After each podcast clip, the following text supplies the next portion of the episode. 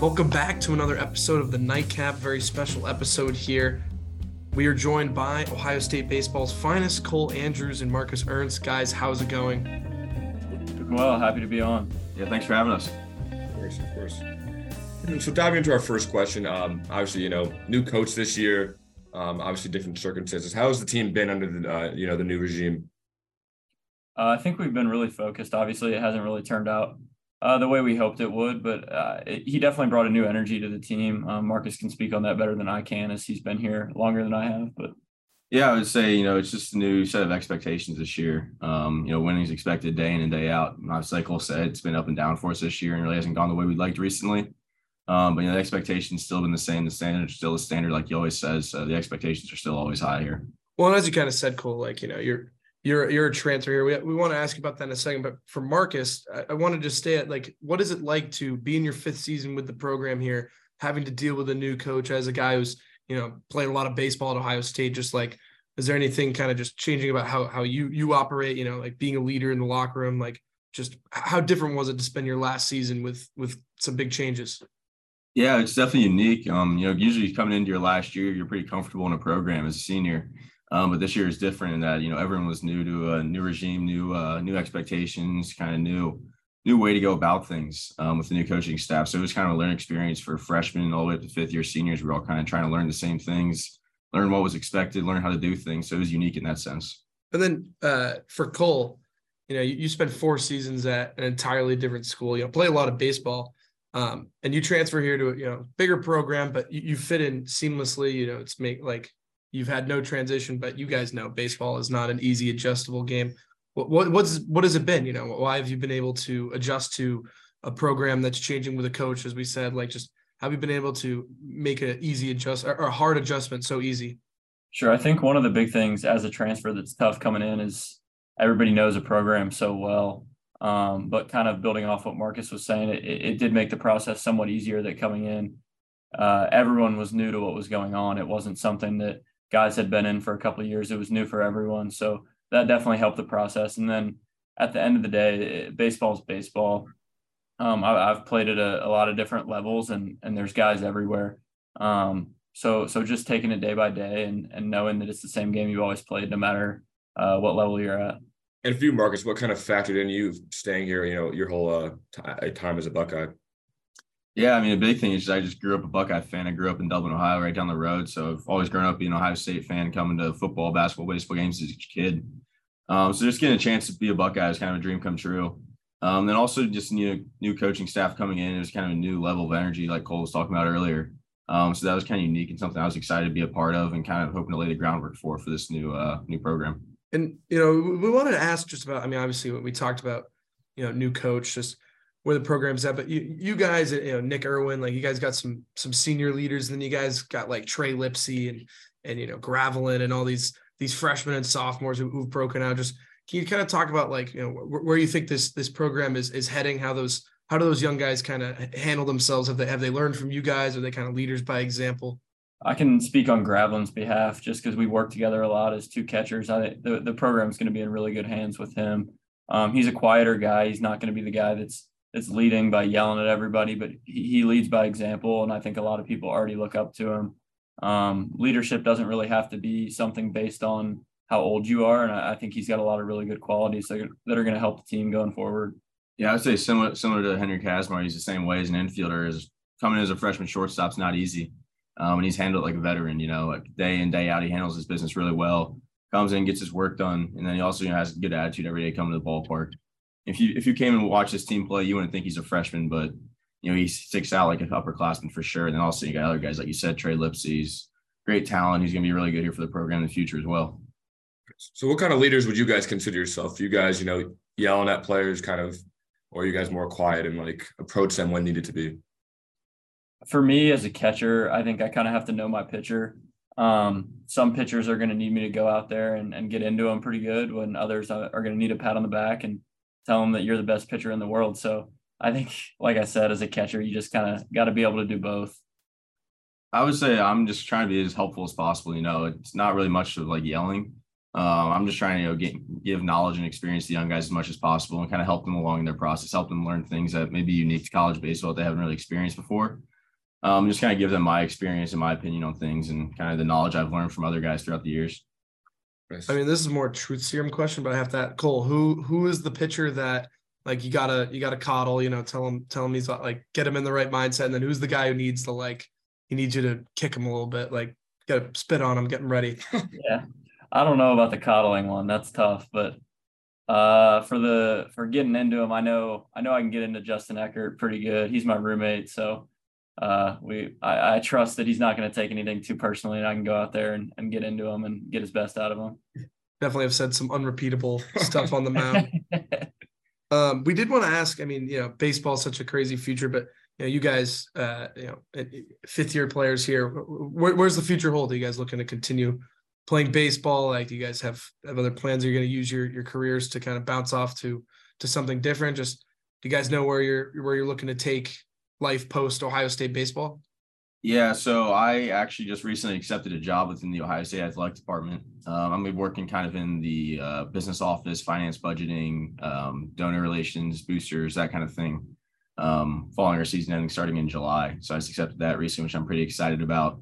Um, so yeah, that's kind of where I'm at. I was able to use the athletic department, the resources and connections I made here to kind of build that relationship and uh, gain that gain that opportunity yeah, and I'm I'm hoping to play professionally. Um, if that doesn't work out, I have a couple couple job offers that um, I'm juggling right now. Um, but like I said, Plan A is definitely professional baseball. But you never know how that's going to go as a, a fifth year guy that's not having a crazy season. But so we'll see. Hopefully that works out. But if not, um, I think I got some some good options to fall back on.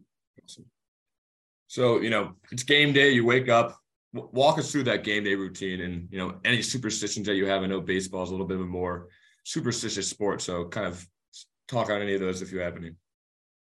Um, obviously there's different game days. You got the Friday night game day, which you have all day and kill time. Then you got the Sunday Sunday afternoon game day where you wake up and go straight to the ballpark. But um, I guess from a Friday night standpoint, um, those are the ones that those are always the longest days. You're just sitting around waiting um, usually you got some schoolwork to do during the day. Um, thankfully for me, I only had online classes, so I was able to balance that pretty easily.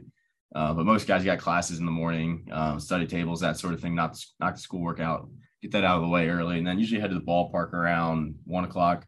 Um, grab some lunch usually over at the uh, Nest, which is where student athlete student athlete cafeteria we have here, which we're very fortunate for.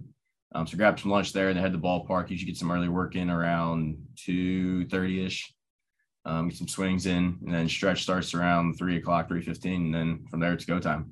Yeah, pretty pretty similar uh, agenda for me. The only thing I'd say is I'm a pretty big caffeine guy. I need something to get me going a little bit. So it's either it kind of depends on what I did the day before. If I had a good day um, and had Starbucks, I'm gonna go back and get another coffee. If I had Starbucks and had a bad day, I'm gonna switch it up and go with an energy drink or something. But gotta have gotta have something to get me going course, of course. And then are you guys what kind of music you guys listening to to uh, pump you up during that those uh you know warm ups? It's kind of depending on the starting pitcher. It's kind of our rule in the locker room. Starting pitcher gets the aux, so it can be anything from rap to heavy metal. So. I mean, I've been to like some of the games. Like you guys got like country one second, and the next thing is rap. All of a sudden, you guys like EDM or something. Like you guys, you guys got quite the music taste. It's great. oh, um, yeah. last kind of just normal question here got to ask about what's been you know one of the moments you can't forget about Ohio State. As as cheesy as it is, and I know Marcus, you have a little more to work with on on options than, than Cole, but is there just something that whether it's this year's team or, or for you, Marcus, last season or, or the year before, um, a memory you're never going to forget about playing as an Ohio State Buckeye? Oh wow, there's a lot. Um, I would say in terms of big moments, it's definitely gonna be my freshman year, know, winning the Big Ten tournament out there in Omaha um, getting a dog pile in that field's moment I'll never forget. Um, and little things, I think it's just, you know, hanging out with the boys in the locker room. Um, there's obviously all my best friends are here. Just getting the chance to hang out with them day in, day out. Those are memories I'll never forget.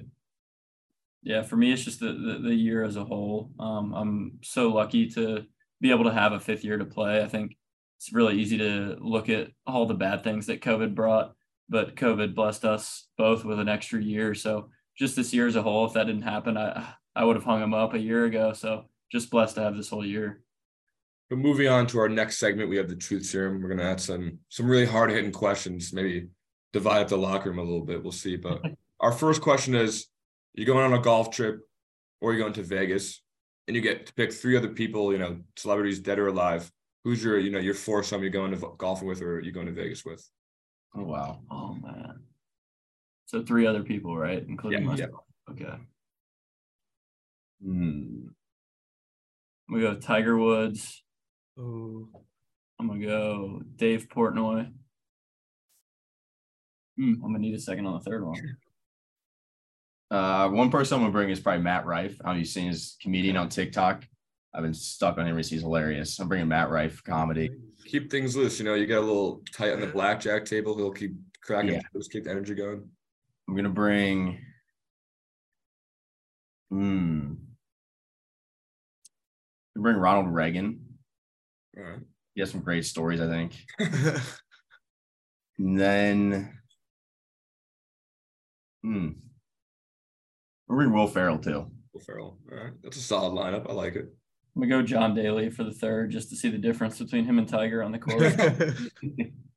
That's those are some good groups. That's it. Those are those are pretty good. I mean, I like the golf consistency or cold, and also I appreciate you guys. Uh, you know, some some of the other athletes we've had on, they usually get stuck up on like the second or third one.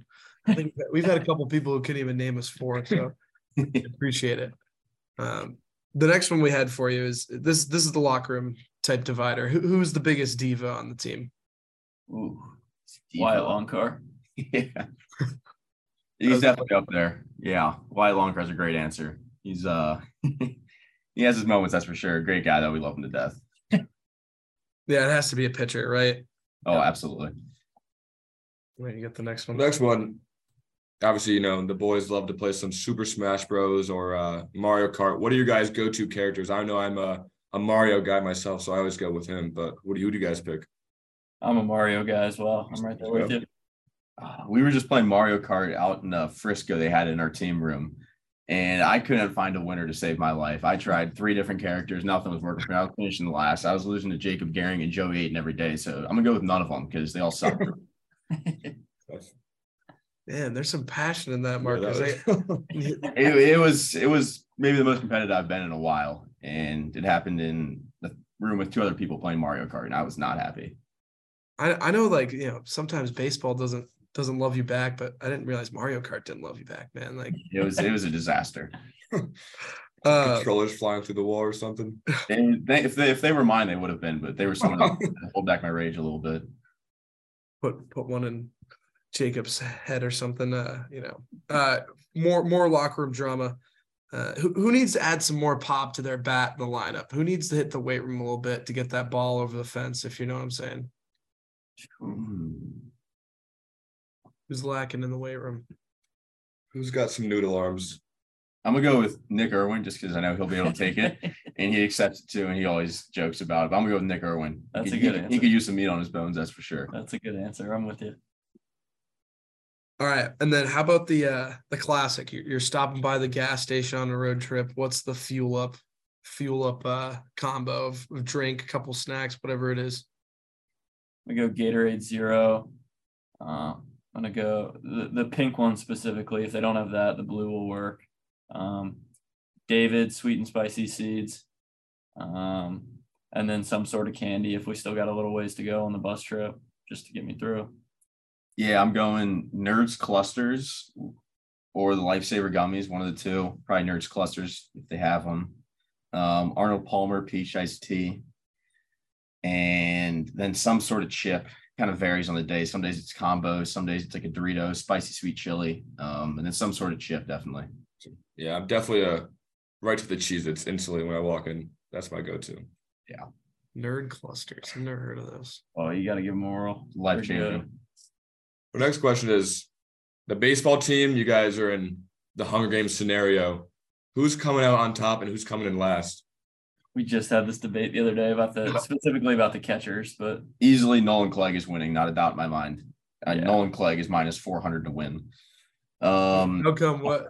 Take why is why is Nolan Clegg the favorite? he well, so first of all, he's a pilot, so he's going to know the terrain really well. So he has an advantage from that standpoint. Um, he's built like built like a horse, so he'll be able to outrun and just be stronger than everybody. Um, and he's really smart too. So I'm taking Nolan Clegg to win. Um, to come in last, Ooh, there's a lot of candidates for that one. To win, I'm gonna go Justin Eckert just because he's the biggest hunter on our team. That dude loves to to shoot stuff, so uh, I'm gonna go with him. Last, ah, I'm gonna go Tyler Pettorini to finish in last place. Um, just because he's not gonna know what's going on out there, and someone's gonna like walk up to him, and probably just kill him. He doesn't realize it. So I'm gonna go Tyler Pettorini to finish in last.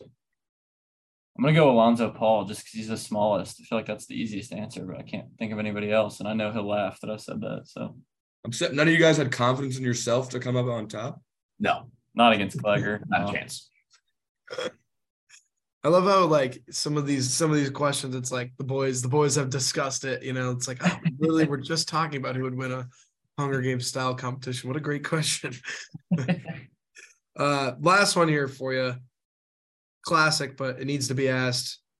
Who on the team, whether you have a sister or not, who would you on the team would you least want to date your sister? George Eisenhart. Yeah, George Eisenhart. Wow. wow. that was fast. That was quick. Quick draw.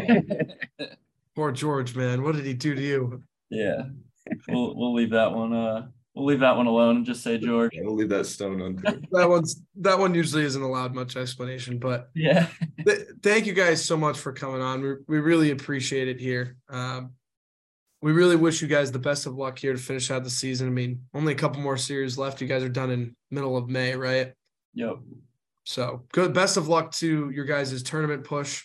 Thank you so much again for for joining us, and uh, best of luck to uh, the rest of the team and you guys uh, finishing out the season. Go Buckeyes. Thanks for having us, guys. Yeah, awesome. Thank you guys. Appreciate it.